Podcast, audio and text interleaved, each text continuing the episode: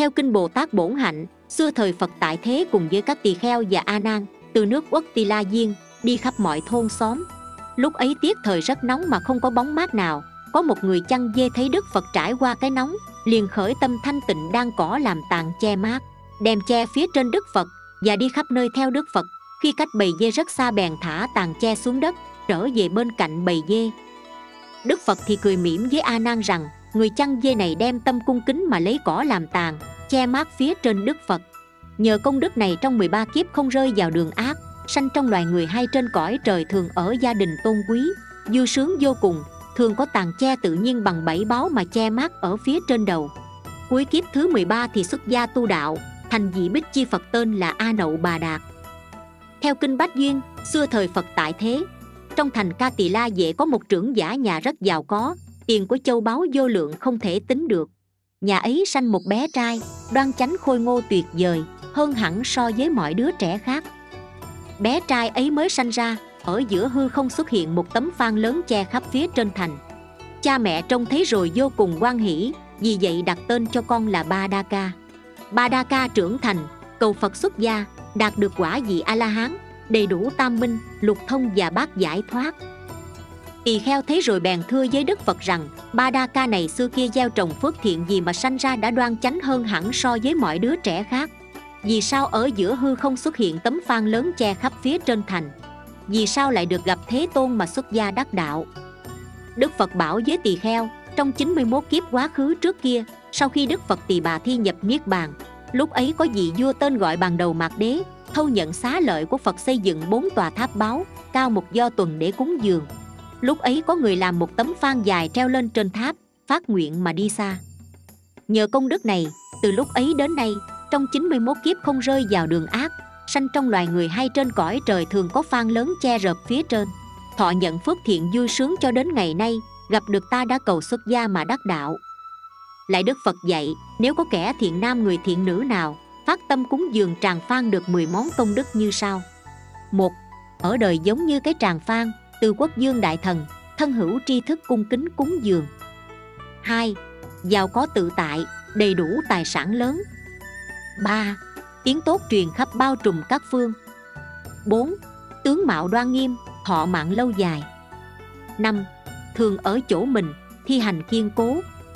6. Có danh xưng lớn 7. Có oai đức lớn 8. Sanh nhà thượng tộc 9. Thân hoại mạng chung được sanh lên trời 10. Mau chứng bồ đề Treo tràng phan theo kinh dược sư Xin trích dẫn lời Đức Phật dạy về công đức treo tràng phan trong kinh Dược Sư cho bạn đọc cùng rộng biết. Đức Phật bảo, này A Nan, Đức Dược Sư Lưu Ly Quang Như Lai tu không biết bao nhiêu hạnh Bồ Tát, dùng không biết bao nhiêu phương tiện khéo léo, phát không biết bao nhiêu nguyện rộng lớn. Nếu ta nói ra trong một kiếp hay hơn một kiếp thì kiếp số có thể mau hết, chớ những hạnh nguyện và những phương tiện khéo léo của Đức Phật kia, không khi nào nói cho hết được.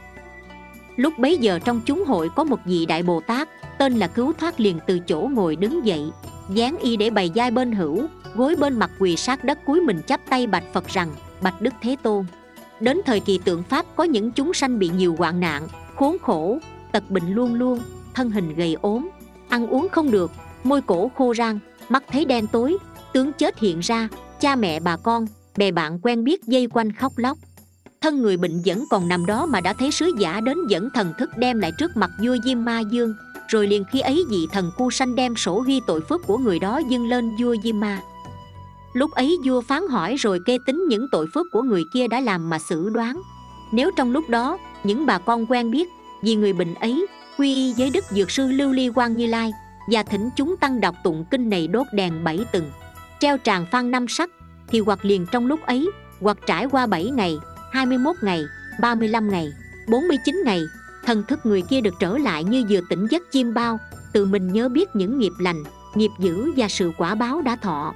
Bởi chính đã rõ thấy nghiệp báo như vậy nên dầu có gặp phải những tai nạn nguy hiểm đến tánh mạng cũng không dám tạo những nghiệp ác nữa.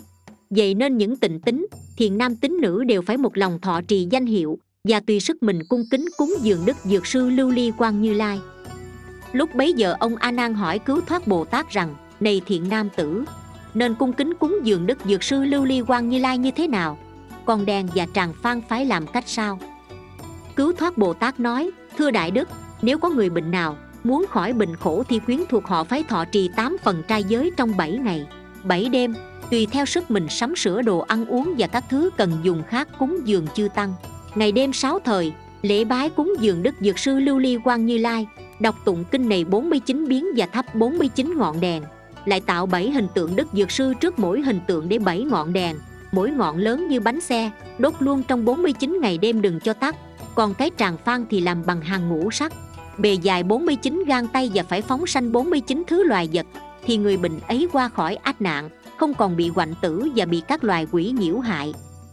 Lại nữa a nan nếu trong dòng sát đế lỵ có những vị quốc dương đã làm lễ quán đảnh mà gặp lúc có nạn, nhân dân bị bệnh dịch, bị nước khác xâm lăng, bị nội loạn, hay bị nạn tinh tú biến ra nhiều điềm quái dị, nạn nhật thực, nguyệt thực, mưa gió trái mùa, hay bị nạn quá thời tiết không mưa, thì lúc ấy các vị quốc dương kia phải đem lòng từ bi thương xót tất cả chúng hữu tình, ân xá cho tội nhân bị giam cầm. Rồi y theo phép cúng dường đã nói trước mà cúng dường đức dược sư lưu ly quang như lai thì do căn lành này và nhờ sức bổ nguyện của đức dược sư khiến trong nước liền được an ổn. Mưa hòa gió thuận, lúa thóc được mùa, tất cả chúng hữu tình đều vui vẻ, không bình hoạn, không có thần dược xoa bạo ác, não hại lê dân. Tất cả ác tướng ấy đều ẩn mất và các vị quốc dương kia được sống lâu sức mạnh, không bình hoạn, mọi việc đều thêm lợi ích.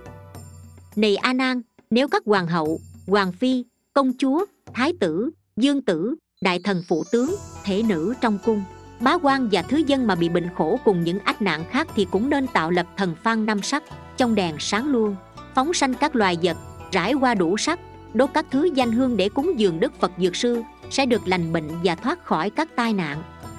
Lúc ấy ông a nan hỏi cứu thoát bồ tát rằng, thiện nam tử, tại sao cái mạng đã hết mà còn sống thêm được? Cứu thoát bồ tát nói, này đại đức đại đức há không nghe như lai nói có chín thứ hoạnh tử hay sao? Vậy nên ta khuyên người làm phan và đèn tục mạng, tu các phước đức và nhờ có tu các phước đức ấy nên suốt đời không bị khổ sở hoạn nạn. Ông a nan hỏi, chính thứ hoạnh tử là những thứ chi? Cứu thoát bồ tát trả lời, một là nếu có chúng hữu tình nào bị bệnh tuy nhẹ, nhưng không thầy, không thuốc, không người săn sóc, hay giá có gặp thầy lại cho uống lầm thuốc, nên bệnh không đáng chết mà lại chết ngang. Lại đang lúc bệnh mà tin theo những thuyết quả phước du dơ của bọn tà ma ngoại đạo yêu nghiệt trong đời, sanh lòng rúng sợ không còn tự chủ đối với sự chân chánh. Đi bói khoa để tìm hỏi mối họa rồi giết hại loài vật để tấu với thần minh, giái gian cùng giọng lượng để cầu xin ban phước, mong được sống lâu, nhưng rốt cuộc không thể nào được. Bởi si mê lầm lạc, tin theo tà kiến điên đảo nên bị hoạnh tử, đọa vào địa ngục đời đời không ra khỏi.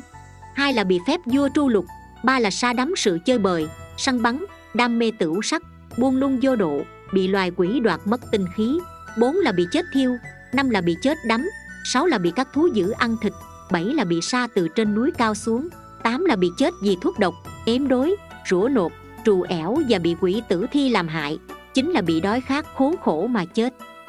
Đó là chính thứ hoạnh tử của như lai nói. Còn những thứ hoạnh tử khác nhiều vô lượng không thể nói hết được. Lại nữa, a nan, vua diêm ma kia là chủ lãnh ghi chép sổ bộ, tên tuổi tội phước trong thế gian nếu có chúng hữu tình nào ăn ở bất hiếu, ngũ nghịch, quỷ nhục ngôi tam bảo, phá hoại phép vua tôi, quỷ phạm điều cấm giới, thì vua diêm ma pháp dương tùy tội nặng nhẹ mà hành phạt. Vì thế ta khuyên chúng hữu tình nên thắp đèn làm tràng phan phóng sanh, tu phước, khiến khỏi được các khổ ách, khỏi gặp những tai nạn. Lúc bấy giờ, trong hàng đại chúng có 12 vị dược xoa đại tướng đều ngồi trong hội như cung tỳ la đại tướng, phạt chiết la đại tướng, mê suý la đại tướng an đế la đại tướng, ác nể la đại tướng sang đế la đại tướng, nhân đạt la đại tướng, ba di la đại tướng, ma hổ la đại tướng, chân đạt la đại tướng, chiêu đô la đại tướng, y yết la đại tướng. 12 vị đại tướng này, mỗi vị đều có 7.000 dược xoa làm quyến thuộc, đồng cất tiếng bạch Phật rằng, bạch Đức Thế Tôn, hôm nay chúng tôi nhờ oai lực của Phật mà được nghe danh hiệu của Đức Dược Sư Lưu Ly Quang Như Lai, không còn tâm sợ sệt trong các đường ác thú nữa. Chúng tôi cùng nhau đồng một lòng trọn đời quy y Phật, Pháp, Tăng, thì sẽ gánh giác cho chúng hữu tình, làm việc nghĩa lợi đưa đến sự nhiêu ích an vui. Tùy nơi nào hoặc làng xóm, thành, nước hoặc trong rừng cây vắng vẻ, nếu có kinh này lưu bố đến, hay có người thọ trì danh hiệu đức dược sư lưu ly quang như lai, và cung kính cúng dường ngài, thì chúng tôi cùng quyến thuộc đồng hộ vệ người ấy thoát khỏi tất cả ách nạn, và khiến họ mong cầu việc chi cũng đều được thỏa mãn. Nếu có ai bình hoạn khổ ách muốn cầu cho khỏi thì cũng nên đọc tụng kinh này và lấy chỉ ngũ sắc guốc danh tự chúng tôi. Khi đã được như lòng mong cầu thì mới mở guốc ra. Câu chuyện đến đây là hết. Cảm ơn các bạn đã chú ý theo dõi. Nhớ follow kênh mình để được nghe những câu chuyện phật giáo ý nghĩa mỗi ngày nhé.